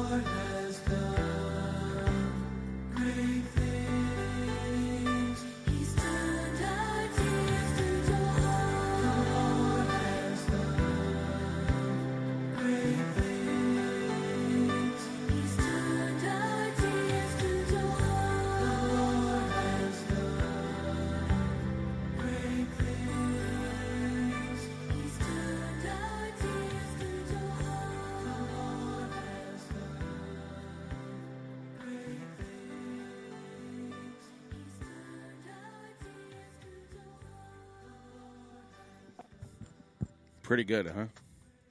I like it. Hope you do too. I think Mike's on the line. Mike, is that you? It is me, John. Mike's on the line. What's on your mind, Mike? Um, well, I definitely want to get into the topic you were discussing a little earlier there before the top of the hour, but uh, Which I wanted one? to There's about four of mention- them. Oh, I know. Well, it all kind of blends together for me, but Okay. Uh, I also wanted to mention uh, I finally got to see the movie Silence, the Scorsese pick. I don't know if you've checked it out yet, but I definitely recommend it. Um, What's it about? It's That's very, the first, it's the first time I've heard about it. What's it about? And usually I'm Uh, up on those things. About, uh, yeah, it's well, because and especially because Scorsese was so much controversy over him and what kind of movies he wanted to make. Yeah. um, and he really wanted to do this faith picture, and he wanted to do it right.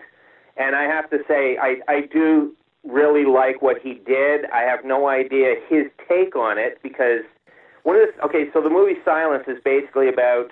It takes place, and I think the 16 or I think it's about the 1600s, maybe 1700s Okay. and it's uh, Jesuit priests going from, I believe, Portugal to Japan to proselytize, to Okay. to spread the gospel to the Japanese people. And one of them has gone missing, and word word is is that he's turned his back on the faith and and uh, become an apostate. Mm-hmm. And these two other uh, priests, they want their they were he was their mentor, and they want to go and prove it to be a lie.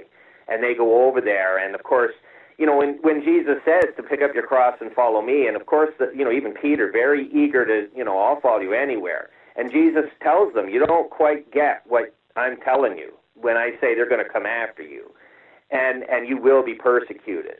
Uh, of course, they understand it after they see the crucifixion, but uh, at the time, so these priests that go over there, they really get put into it uh, to to persecution, and they see the, the persecution being visited on those Japanese people to get them to drive out any sign of Christianity. They wanted it gone. They did Mhm. not want it in that country, and uh, you you get to see a lot of different people, including the priests, and how they react with their faith.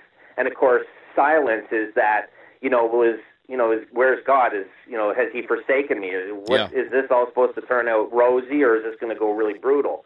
And and one of the things I like about it, um, and I'm not giving anything away in the movie because you go into the movie wondering, do the priests give up their faith? That's the point of the kind of the movie, and and it gives you kind of both answers in such a way that you're left to decide: did they really give it up, or did they not give it up? Mm-hmm. and and and that's a really fascinating discussion. Of course, I have a very strong opinion, but I don't want to give away the movie to people who haven't seen it.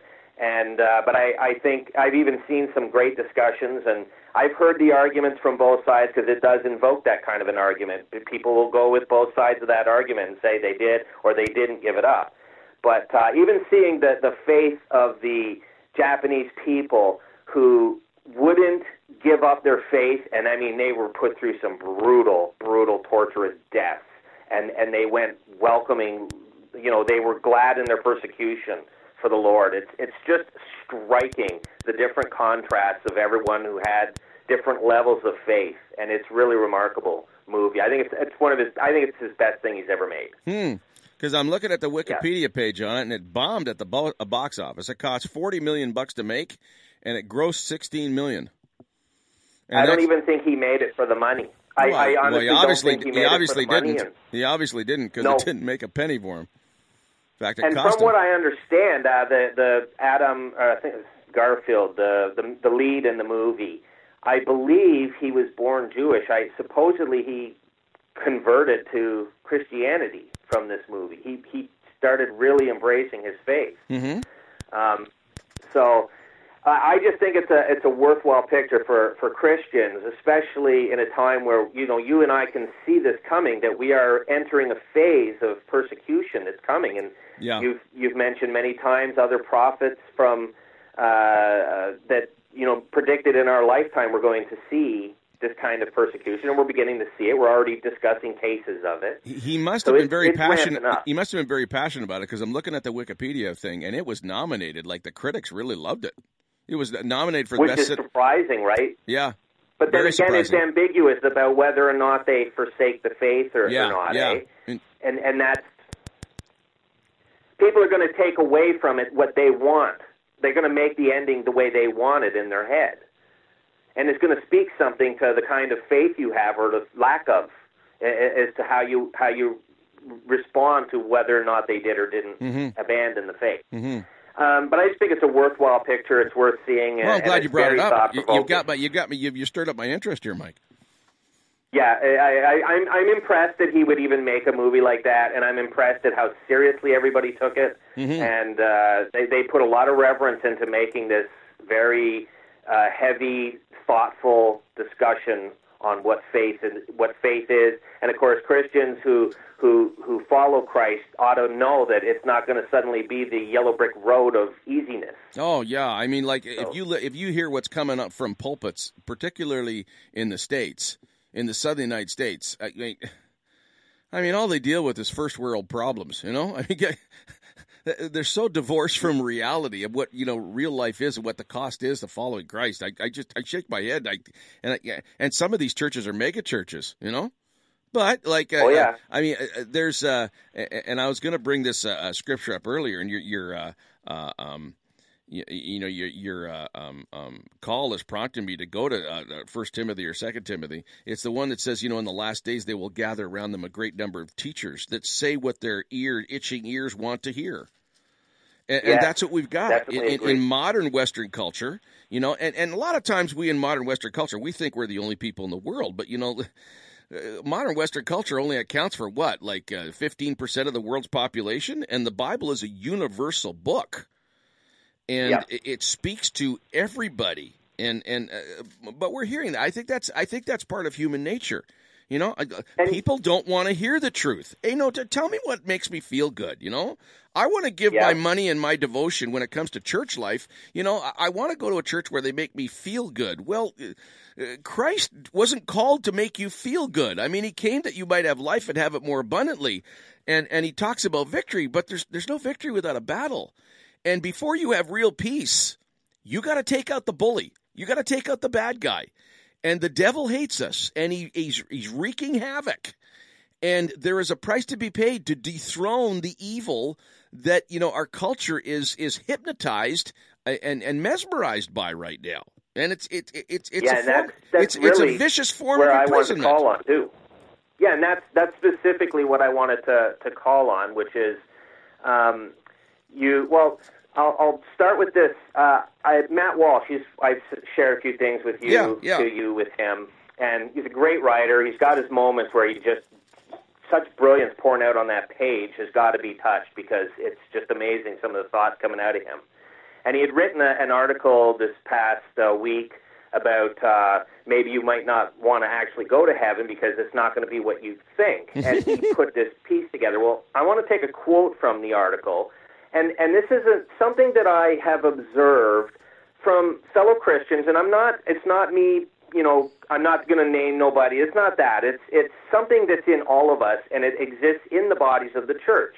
Um, what, there's a lot of people, he, he says, that believe uh, in, in Christianity that you're going to get to heaven if you believe in Jesus. In other words, that they believe that God only requires that we intellectually assent to the mere fact of his existence and not that we really do anything about it or let it impact our lives in any measurable way. Yeah, well, they're, to- words, they're, they're in total denial. Of, they're they're in total denial of James one, where James one says, "Don't be just hearers of the word, be doers of the word." Yeah, and actually, you read, you quoted uh, Matthew 28 earlier. It, the commission was not just to go out and spread and teach the gospel, but to obey everything Well, to it. teach to teach people to obey.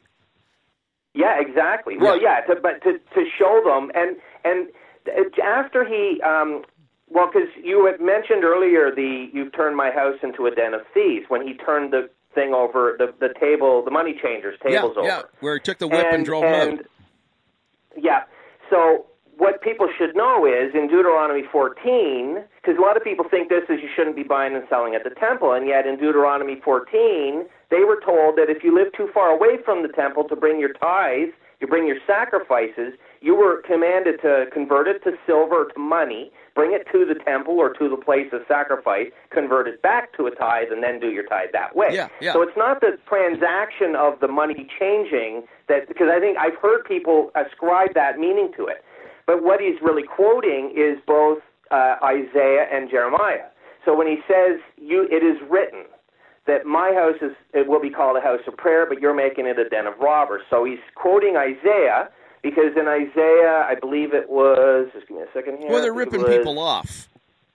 well, first off, Isaiah 56 is where he's saying that you will be invited uh, to experience the joy in my house of prayer if you're obeying my commands and, and living according to what I've taught. So when you when you read Isaiah 56, that's the gist of it. Mm-hmm, Um, as for as for Jeremiah, just let me close that. As for Jeremiah, Jeremiah says in Jeremiah 7:11, uh, well, I'll start with nine. Uh, Will you steal and murder, commit adultery and perjury, burn incense to Baal, and follow other gods you have not known, and then come and stand before me in this house, Yeah. which bears my name, Yeah. and then say, We are safe, safe to do all these detestable things? Has this house, which bears my name, become a den of robbers to Yeah, you? yeah. So he goes on in That's Jeremiah good and insight. Now, them Mike, for- Mike, Mike, you're proving Yep. something here that I've advocated for a long time. The best interpreter of Scripture is other Scripture. Okay, Mhm. Like when Jesus drives the, them out of the out of the uh, temple and says, "You've made my my uh, uh, temple, uh, you know, my father's temple, a den of thieves." I mean, what you're doing there is interpreting it accurately by using other scriptures that refer to the same thing there, and it it, it provides amazing insight that a lot of people ignore. Yeah, exactly. And and so this has become a like, well, he doesn't like money, or maybe they were ripping them off. What they were doing was they were using. So in Jeremiah, in that passage, I didn't read the whole thing, but that whole Jeremiah seven, I encourage people to read. Mm-hmm. Again, he's ripping them for you're going through the motions of faith. But you're not really changing who you are. I'm paraphrasing it now. Yeah, That's Ti- the gist Tim- of it. Timothy talks it. You're it talks making about a it. mockery. It talks about it having a form of godliness but denying its power, and then he says to Paul says to Timothy, "Don't even eat with people like that." You know. Exactly. So he's saying you're making a mockery of all of it. I gave you a way to to uh, make sacrifices to atone for your sin and then to correct yourself. And they're just doing basically they're just showing up, paying the tab, and then going right back out and doing it again. That's not really sorry. That's not really repentant. You haven't returned to a form of godliness. And then, in, what's interesting to go back to Matthew when he said that line about "You've turned my house into a den of thieves," he also just shortly after that, that's where he he zaps the fig tree for not bearing any fruit. Yeah. And he does say that wh- when he's expecting you to bear fruit, or you know, faith without works is dead. th- He's saying that I want. If you truly believe in me, then you're doing the things that I teach you to mm-hmm. do. And if you're doing that, then you are behaving like Christ in mm-hmm. those ways. Mm-hmm. No matter what the situation is, your behave you're you're drawing upon the teachings or the word or the scripture, whether it's New or Old Testament. Those God never changes. The same principles are there through the whole book, and you're to take it in its entirety. Mm-hmm. So if you're truly have, uh, you know, to say I have Christ in me, as you know, to go back to Matt or Matt Walsh's column, it's not just some euphoric feeling and some passive acknowledgement of, well, I believe you, but that doesn't mean anything. Yeah, well, I mean, James says the same thing. time. James says the same thing. You know, he says, "You believe in good, that's uh, God, that's good." Well, the devil believes in God. I mean, Yeah, there- and- there's no totally more. Agree. That's exactly right. There's no more devout believer in God. anything. There's no more devout believer in God in the sense you're describing than the devil. Okay. Exactly. and so, but I, I do see that. I, like I and, and you know, it's not a, a calling now because I look at myself and try to I, trying to change myself. That's the whole point. We're supposed to be changing ourselves. Well, no, to- you can to- You and I can't change ourselves, but that's why we follow Christ because we see transformation in Him. Okay. I, I mean, well, Jesus. I will not make myself perfect. But Jesus, said, will Jesus said in John 15, we are Jesus, to change ourselves. Here's here's but here's an you know the best interpreter of scriptures other scripture. Jesus said in Hmm. John 15, apart from me you can do nothing. So if my only hope Right. is in Christ, you know that behooves me. I, I better have a very real relationship with Him. I mean, when Romans 12 and one, when Romans 12 and one says, you know, uh, uh, don't be don't follow the pattern of this world, but be transformed by the renewing of your mind. Well, renewal of my mind is going to come from nowhere else except you know Christ Himself and and, and that's where we get it. And I, and I and I've said hundreds of times on this on these broadcasts, I follow Jesus Christ not because I have it together. I follow Jesus Christ because I know how much of a sinner I am, and outside of outside of Christ, I'm toast. Okay, And and I think when people follow Christ, you should expect transformation. You should expect growth. You should expect your peers and the people that you're committed to and accountable to, to you know, to be able to kind of monitor you and help you along and encourage you. That's what a church is for. And and also in the beginning of John, we also start with you know in you know in the beginning was the Word, and the Word became flesh, and Christ is the Word. So in other words, the Word of God and Jesus become somewhat interchangeable. Yeah, They- yeah. it's- it- it- if you were to see the the Word with skin on, it's Christ. That's exactly it. Mm-hmm. So then, in other words, you can also go backwards because if you have Christ in you, apart from me, you can do nothing of good. Well, then, if you have the Word of God in you, if Yeah. you're behaving in a way in accordance with that, that doesn't mean you're not still going to mess up and be sinful at times. Well, I But would I would suggest that you let me give you another perspective on it, okay? The greatest evidence that you have Christ in you is not by what you believe and what you agree on. The greatest evidence you have Christ in you is by how you live, your priorities, how you spend your money, what comes out of your mouth, who you associate with, okay? That's the greatest evidence Yep. there. And that's what he means by the fruit. That's why the fig tree that didn't have any fruit on it, he said that's only the only thing that's good for is to be thrown in the fire. That's all it's good for. It'll never bear fruit. And and so that's what it's meant also by faith without works is dead. It's not that we're buying our way into heaven. You cannot buy your way into heaven. That's not what it's about. And you can't perfect your way in either. us- You know? no, exactly. But he does expect us to be different, to to repent. That's part of it. Is repent. So return to godliness. So to to fall into what again to be start to try to be more and more like Christ, so that Yeah, when okay, you but, behave but, but Mike, you keep going back to that. You keep going, try to be more like Christ, okay? I mean, if you really know yourself, you know how desperately wicked you are, according to Je- Jeremiah seventeen nine. Okay, Th- they all have sinned and fallen short of the glory of God. There's nobody that does righteousness. Okay, uh, the only way that's going to happen is is uh, you got you have to have an alive and vital uh, uh, relationship with Jesus Christ. He's got to come in. He's got, and, and he doesn't come in unless there's the acknowledgement first. Okay, I need God. When I hear Donald Trump say, you know, well, I haven't repented because I got nothing to repent for, I almost Well, want to put my head into a wall saying, dear God, I mean, you know, don't even talk to me about faith in Christ because if you haven't come to the place where you need, where you know you need Christ because you're a sinner, even Jesus can't do anything for you. Right, and and to use him as a bit of an example, this they, a lot has been made of him going to the Western Wall. He's the first sitting president to ever go to the Western Wall. This is all important symbolism, but I also look at how he presents himself and how he conducts himself, and I don't see somebody trying to fall in line with with uh, God. I don't see somebody who's repentant or you know truly has God in Yeah, him. but I'm Whereas not- if I'm I not- look at a Mother Teresa or, or a Bonhoeffer, I might not see a perfect human being or a sin-free human being, but I do see somebody following in Christ. Yeah, but he's only the president. He doesn't claim to himself to be, you know, a spiritual leader of men. And compared to, you know, a lot of other presidents and prime ministers, the guy's not doing too bad in that territory. You know, like you just said, first sitting president to go to the, you know, to the Western Wall. That's pretty impressive.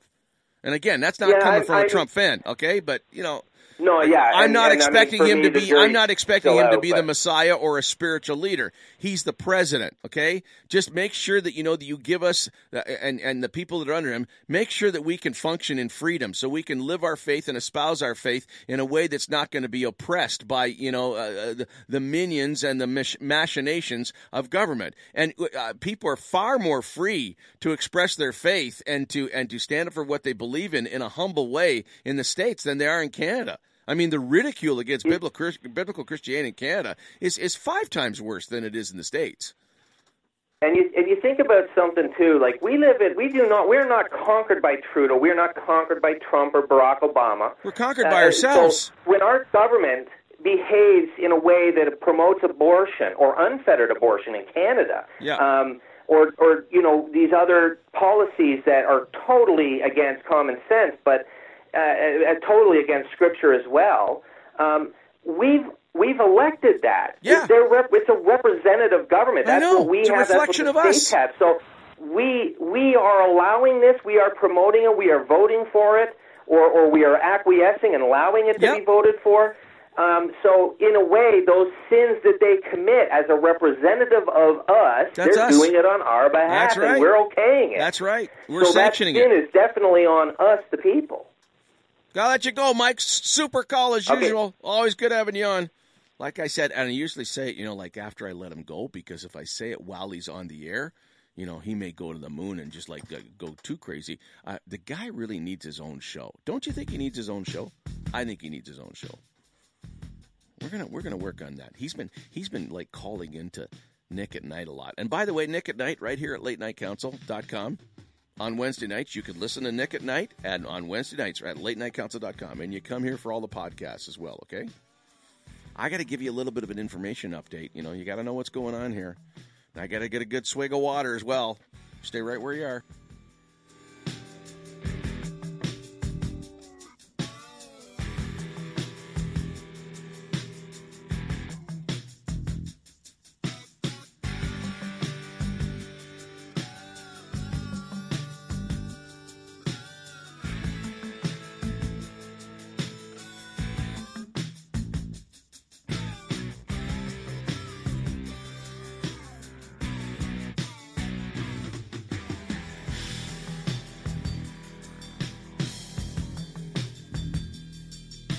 EMM Group is the authorized IntegraSpec distributor for the Greater Ottawa area, providing technically advanced insulated concrete forms. The design virtually eliminates waste while providing the ultimate energy efficient, quiet homes and structures. With over 40 years' experience in the concrete industry, EMM offers the best product to homeowners and contractors. Canadian made IntegraSpec is now being used worldwide. More info can be found at integraspec.com. Don't consider building any other way. Call your ICF specialist 613 835 2600.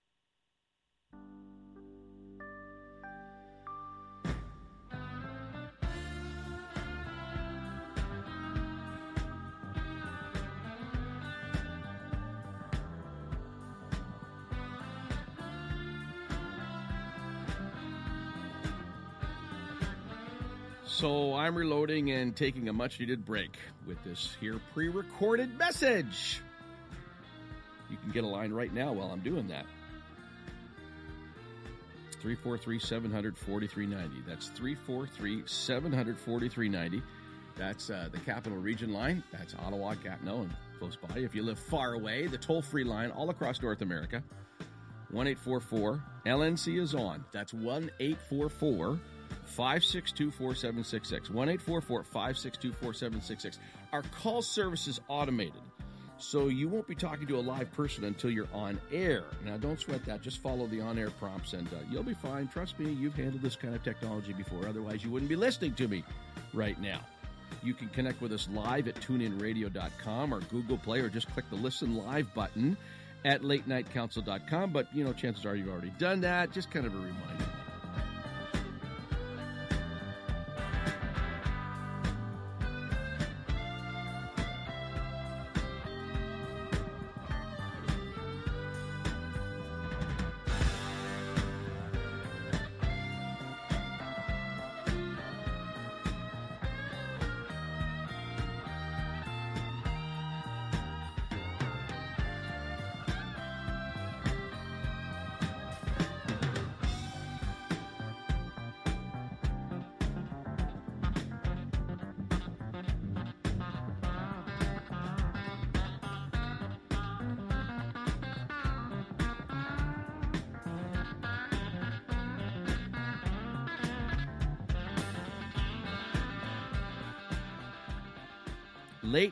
Council does not exist without advertisers.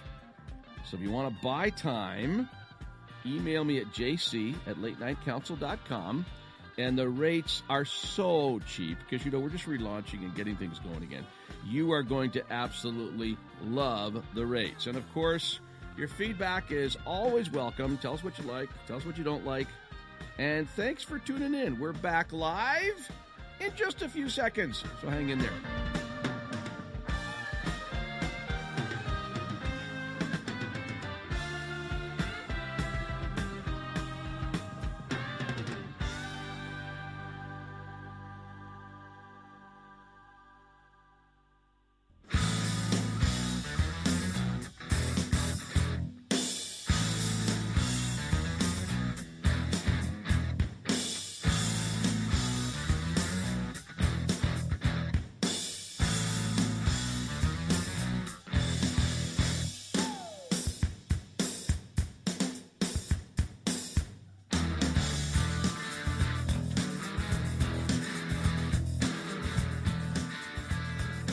You know what I don't do on this broadcast that I used to do so much more often on, on you know, when we were doing four nights a week online uh, last year and, and when I was over at CFRA uh, every, you know, five nights a week, I used to give out the phone numbers way more than I do. Way more. I find that I'm not doing that as much. Probably a good thing. You know?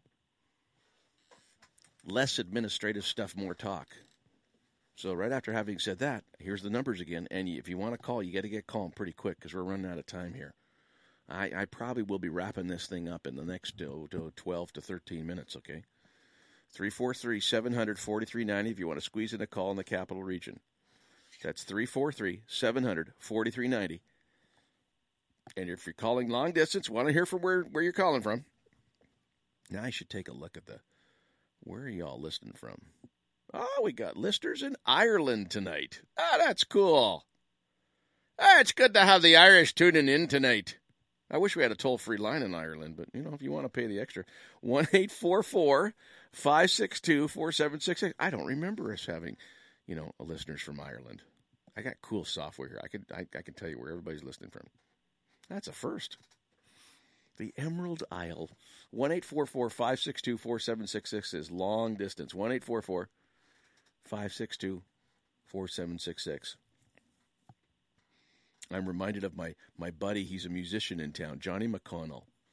Johnny McConnell, I had him on my, one of my shows on CFRA because he wrote just a fantastic tune uh, paying tribute to the you know the guard at the war memorial that was shot by the terrorists, and he, he performed it live in the studio, and that's how I got to know him.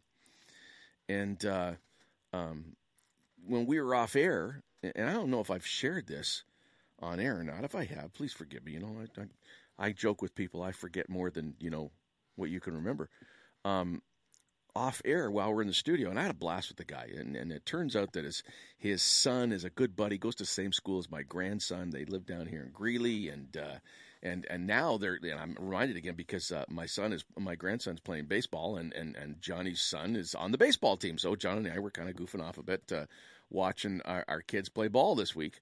And uh, when we were off air, like between commercials, I got talking to him about the Belfast Giants and uh, some of you hardcore late night council fans might remember when I, I uh, talked about an article that was uh, in Reader's Digest that talked about the Belfast Giants. Who are the Belfast Giants? Well, they're a pro hockey team. And about 12 years ago, Reader's Digest did an article on the Belfast Giants, who play in the British, British Premier Hockey League and how the Belfast Giants were doing more to unite the Catholics and the Protestants than any other force in Belfast because the Catholics and the Protestants were coming to the same arena that sat about four or five thousand, okay, and cheering on this team. And it was I thought it was remarkable. Well, Johnny and I are talking about the Belfast Giants and uh, you know, having a good time, and I had no idea. The guy shows up at my door a week later, okay? John, I got something for you. We got so much positive feedback from me being on the show, and I appreciate it so much. I brought a gift for you. And I'm going, you got to be kidding me. The guy produces, and I, I, I was floored by it, okay? The guy gives me, he had a, he added actual Belfast Giants hockey jersey. And he gave me his Belfast Giants hockey jersey. One of the most humbling things that ever happened to me. I thought, oh my God, you got to be kidding me blew me away. Story time before we go to bed tonight. Come on, we want you talking about serious stuff. Okay, well, I'm sorry. Hey, you don't call in 343 700 4390, I can talk about whatever I want, right? Sure, I can. A guy I've been following in the news quite a bit. This guy's something, man. Have you heard of Jordan Peterson? Jordan Peterson is the professor at the University of Toronto that's been calling out this, you know, the gender confusion that our culture has embraced and, and exposing it for the nonsense that it is. And is he getting attacked publicly? Well, there was an article in uh, uh, The Sun this week, and I made note of it. I'll give you a little bit of it here. Journalists are already self censoring in the toxic fallout from the CBC's cultural appropriation controversy.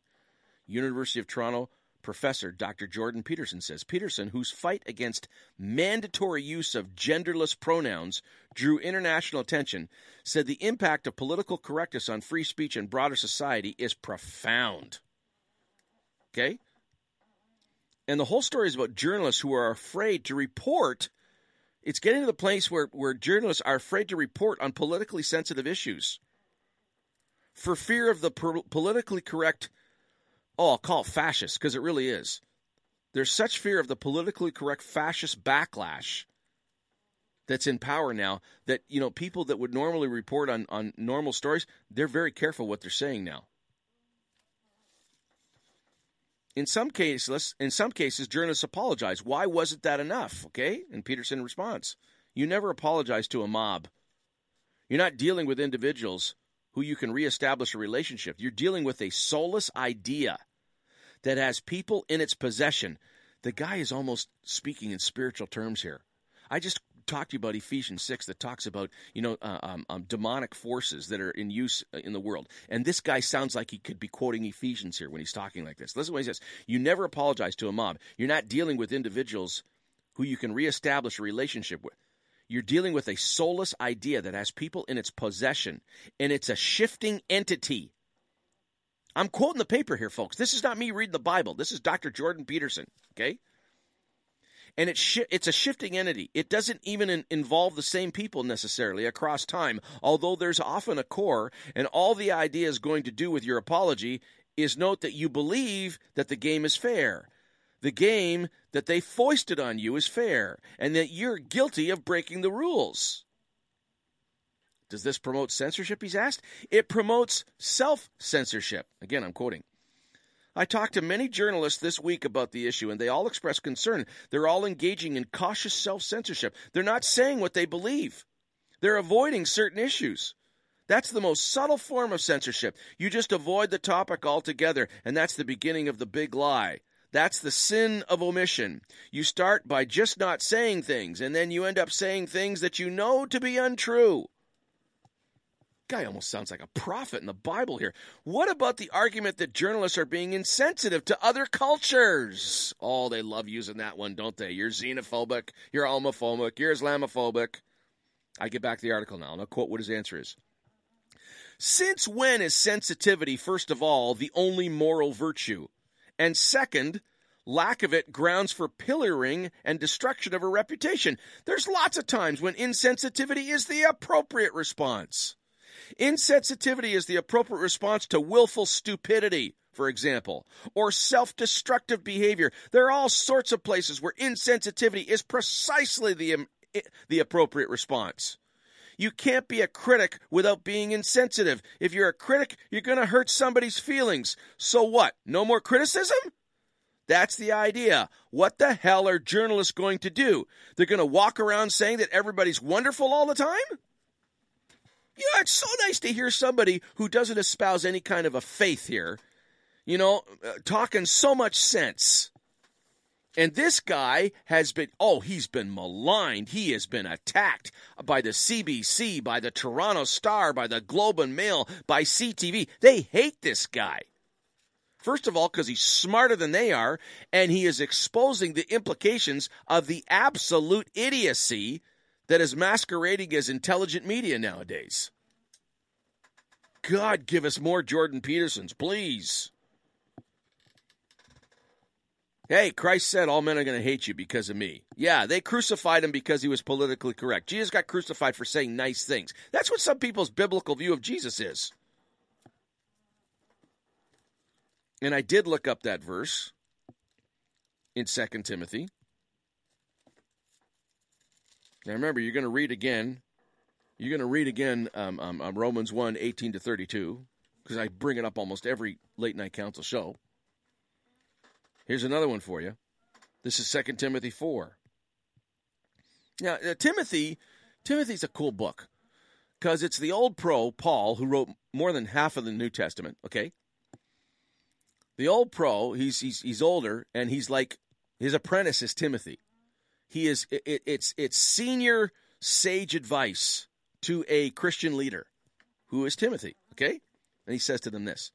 He says preach the word. This is 2 Timothy 4 starting to read at verse 3. Preach the word. Be prepared in season and out of season. Correct, rebuke, and encourage with great patience and careful instruction. In other words, just don't yelling and ranting and raving. Make sure you know what you're saying is wise. And then verse 3. This is huge. For the time will come when people will not put up with sound doctrine. Instead, to suit their own desires, they will gather around them a great number of teachers to say what their itching ears want to hear.